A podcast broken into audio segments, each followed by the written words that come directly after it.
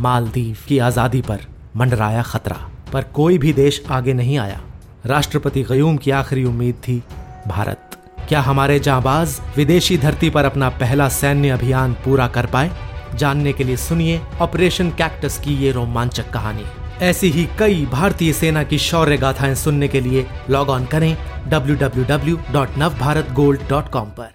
सरकार किसानों के जो ये तीन कानून हैं उनको किसी भी कीमत पर वापस लेने वाली नहीं है। सरकार का ये स्टैंड पहले दिन से भी रहा है, वो वापस नहीं लेगी और आज प्रधानमंत्री जी ने फिर उसको दोहराया है कि वो वापस नहीं होने जा रहे हैं, बल्कि उन्होंने इस बात को फिर से भरोसा दिलाया है कि जो भी उसमें सुधार की गुंजाइश है, सरकार उसको सुधारने के लिए तैयार है।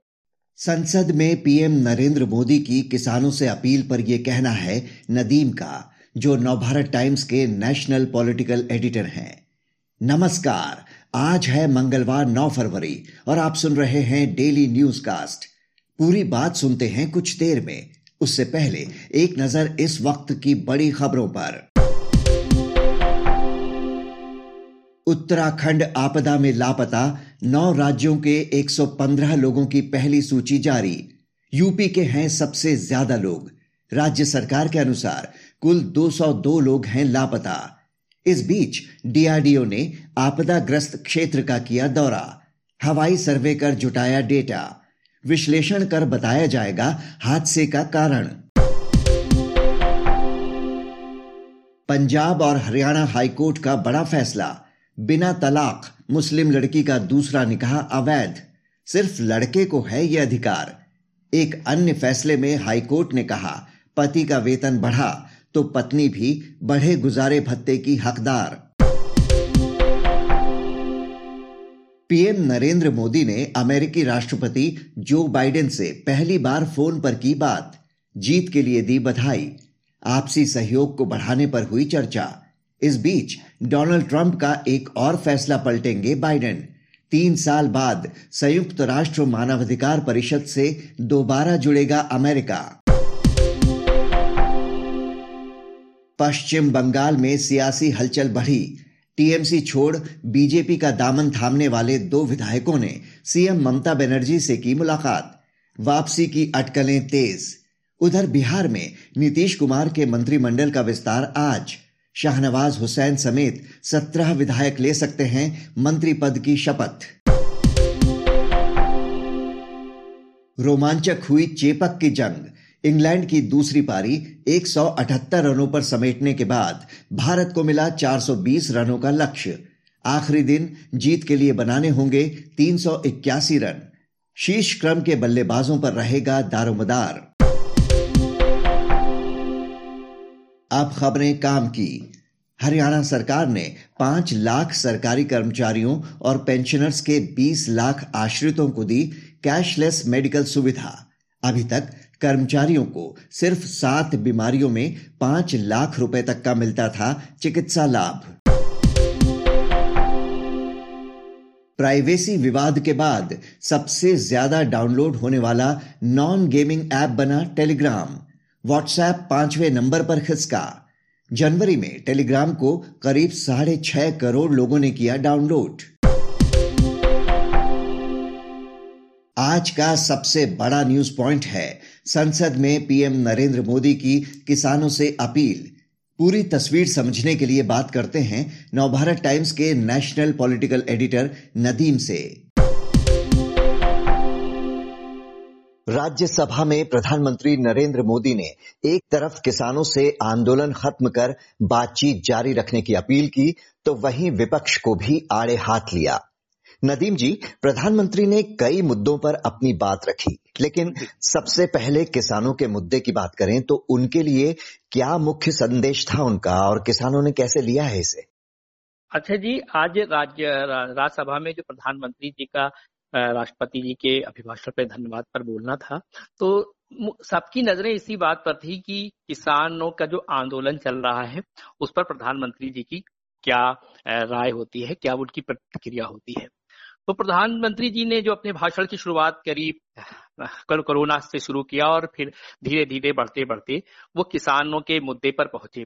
और जब किसानों के मुद्दे पर उन्होंने बोलना शुरू किया तो उनका जो भाषण रहा है, उसका लब्बो लबाब ये रहा कि सरकार किसानों के जो ये तीन कानून हैं, उनको किसी भी कीमत पर वापस लेने वाली नहीं है। सरकार का ये स्टैंड पहले दिन से भी रहा है वो वापस नहीं लेगी। और आज प्रधानमंत्री जी ने फिर उसको दोहराया है कि वो वापस नहीं होने जा रहे हैं, बल्कि उन्होंने इस बात को फिर से भरोसा दिलाया है कि जो भी उसमें सुधार की गुंजाइश है, सरकार उसको सुधारने के लिए तैयार है, लेकिन सुधार के लिए जो कदम बढ़ाए जाने, बढ़ाए, सरकार ने बढ़ाए हैं, उससे वो पीछे नहीं हटने वाली है और उससे आगे ही बढ़ना है।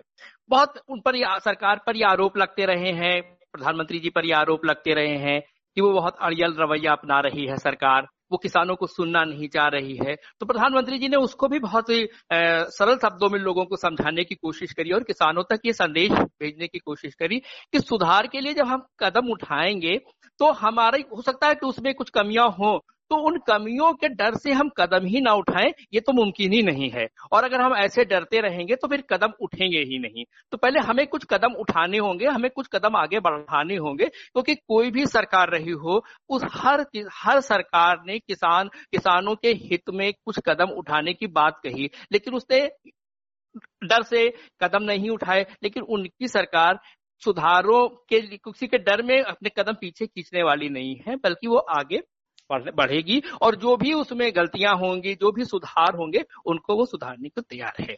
तीसरी बात उन्होंने जब सबसे इंपॉर्टेंट ये भी रही कि उन्होंने उस, अपने भाषण में पंजाब के किसानों को लेकर जो बीच में कुछ शब्द आए, तमाम लोगों द्वारा उन्हें खालिस्तानी कहा गया, खालिस्तानी पराजित आंदोलन कहा गया तो प्रधानमंत्री जी ने उस भाषा, अपने भाषण में ये बात भी साफ़ कर दी कि वो किसान, किस आंदोलन में किसी को भी मतलब पंजाब के किसानों पर जो जिस तरह की बातें कही जा रही हैं, उससे सहमत नहीं है। उसको उन्होंने सिरे से खारिज कर दिया। उन्होंने कहा भी आपने उनके शब्दों पर गौर किया होगा कि ये ये देश हर सिख के लिए गर्व करता है। तो और उन्होंने अपने कहा ये भी कहा कि उन्होंने अपने जीवन के महत्वपूर्ण समय पंजाब में बिताए हैं। अपने को उन्होंने पंजाब की भावनाओं के साथ जोड़ने की कोशिश भी करी। तो मुख्य रूप से ये रहा कि सरकार किसानों को भरोसा दिलाने को तैयार है कि आप इस कानून के साथ बढ़िए इस कानून के साथ बढ़िए आगे इसमें जो भी कमियाँ लगेंगी उसको हम सुधारने को तैयार हैं। और मोदी जी का जो टारगेट था वो छोटे किसान था। छोटे किसानों की आबादी बहुत बड़ी है और मोदी जी ने समझाने की कोशिश करी है छोटे किसानों को, जो छोटे किसानों को, कि ये कानून उनके हित में है। क्योंकि तो उन्होंने जब आपने गौर किया होगा, उन्होंने चरण सिंह जी के भाषण का ज़िक्र किया और उन्होंने उस उनके, चरण सिंह जी ने जिस सेंसस का हवाला दिया था, उसमें बताया गया था कि इक्यावन फ़ीसदी किसान इस देश में ऐसा है जिसके पास दो बीघे से कम ज़मीन है। और उसको कोई लाभ नहीं मिल पाता है। जो कर्ज माफ़ी का होता है वो उसका भी लाभ नहीं मिल पाता है। और तो प्रधानमंत्री जी ने अपने को उन किसानों के साथ जोड़ा है। उन, उन उनको समझाने की कोशिश करिए कि हमारा जो सुधार के हमारे जो एक कदम है उन छोटे किसानों के हित में है। तो ये जो बड़े कुछ किसानों का ये आंदोलन मतलब कुछ किसान अगर उनका विरोध कर रहे हैं तो उन्होंने एक बड़े टारगेट अपना सेट किया है कि वो उन किसानों के साथ खड़े हैं जिनको इसका लाभ मिलना है। जी, पीएम का एक संदेश विपक्ष के लिए भी था। उन्होंने मनमोहन सिंह, शरद पवार का ज़िक्र करते हुए कहा कि हर सरकार ने कृषि सुधारों की वकालत की है और अभी भी सभी दल आंदोलन से जुड़ी बातें तो कर रहे हैं, पर कानून में क्या खामियाँ हैं ये नहीं बता रहे तो पीएम मोदी ने किस संदर्भ में पूर्व पीएम मनमोहन सिंह का ज़िक्र किया और इसके ज़रिए उनका इशारा किस ओर था? देखिए उन्होंने जो, जो अपने भाषण में मनमोहन सिंह का ज़िक्र किया वो ज़िक्र इस बात को लेकर था कि उन्होंने मतलब मोदी जी की सरकार ने जो कदम उठाए हैं, वो उन्हीं कदमों की हिमायत या उन्हीं कदमों की बात तो मनमोहन सिंह जी भी कर रहे थे। मनमोहन सिंह जी ने कुछ किसानों को अपनी अपनी फ़सलों को बेचने की आज़ादी की बात कही थी और एक पूरे देश को एक बाज़ार में बदलने की बात कही थी। तो जो उन्होंने मनमोहन सिंह जी ने जो बातें कही थी, वही उसी बात को तो उन्होंने आगे बढ़ाया है। उन तीन कानूनों के ज़रिए ही तो वो बात उन उन उन बातों को वो आगे बढ़ा रहे हैं। तो एक एक तरीके से मनमोहन सिंह जी ने ये डबल स्टैंडर्ड बताया कि जब आप सरकार में होते हो तब आप कुछ और बात करते हो और जब सरकार में नहीं होते हो तो कुछ और बात करते हो। आपने गौर किया होगा उन्होंने कहा भी कि कांग्रेस के लोगों को तो ये गर्व करना चाहिए कि हम कि मनमोहन सिंह जी ने जो बात कही उसको मोदी सरकार आगे बढ़ा रही है। तो, तो उन्होंने एक तरीके से विपक्ष को पर हमला बोला है कि आप अपना डबल स्टैंडर्ड आपको नहीं रखना पड़ेगा।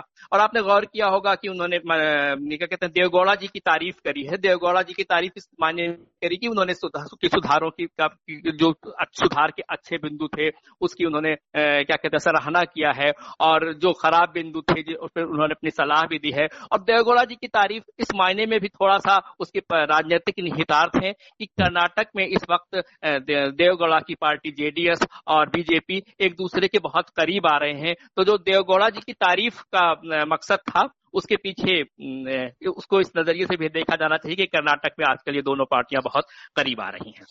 पीएम मोदी ने दो नए शब्दों का ज़िक्र भी किया आंदोलन जीवी और एफडीआई जो न सिर्फ़ चर्चा के विषय बन गए बल्कि कांग्रेस ने काफ़ी तीखी प्रतिक्रिया भी दी है। हाँ जी जी जी। दरअसल मोदी जी ने के जब भाषण में हमेशा कुछ ना कुछ नया होता है जो हमेशा बहुत चर्चा का विषय बनता है अपने इन शब्दों के ज़रिए मोदी मोदी जी का अभिप्राय ये था कि वो एक खास तबके को, को, चिन्हित करवाना चाह रहे थे देश वालों को कि ये खास तबका है जिसका मकसद होता है कि हमेशा सरकार के, के खिलाफ जा, जाना है सरकार के खिलाफ बोलना है उसका अपना कोई जनाधार नहीं होता है वो जो भी आंदोलन हो रहा होता है आंदोलन उसके साथ खड़े हो जाते हैं ताकि इस आंदोलन का श्रेय खुद ले लें।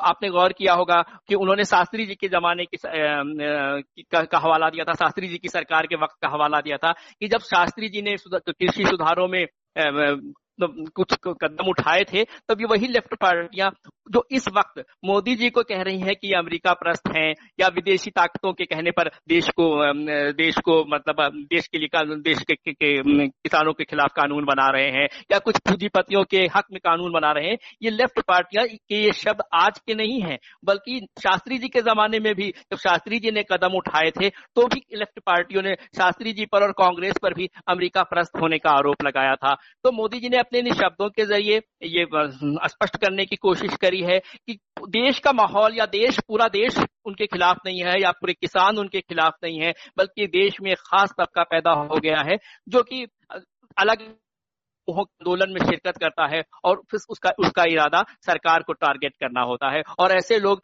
हमेशा से करते आ रहे हैं ये नए नहीं। नदीम जी इस जानकारी के लिए आपका शुक्रिया। इस चर्चा के बाद जानिए शेयर बाज़ार का हाल। हरे निशान के साथ खुले एशियाई बाज़ार, यूरोपीय मार्केट्स में भी तेज़ी का रुख। कल रिकॉर्ड ऊंचाई पर बंद हुए थे सेंसेक्स और निफ्टी। अब एक नज़र इतिहास में आज के दिन पर। 1760 में मराठा सेनापति दत्ताजी शिंदे का निधन।